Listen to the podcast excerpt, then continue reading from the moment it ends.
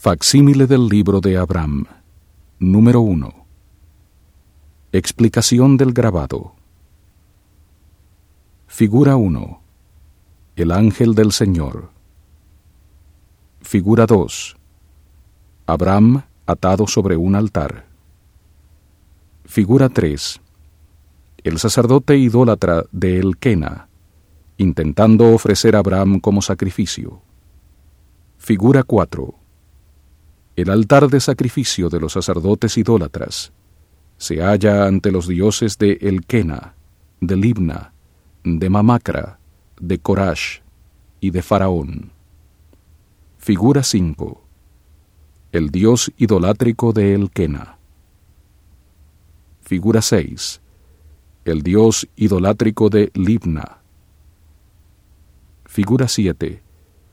El dios idolátrico de Mamacra. Figura 8. El dios idolátrico de Corash. Figura 9. El dios idolátrico de Faraón. Figura 10. Abraham en Egipto. Figura 11.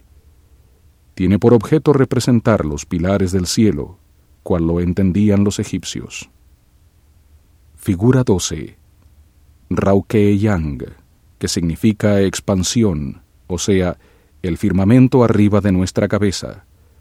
Pero en este caso, en relación con este asunto, los egipcios querían indicar Shaumau, estar en alto, o sea, en los cielos, que corresponde a la palabra hebrea Shaumayem.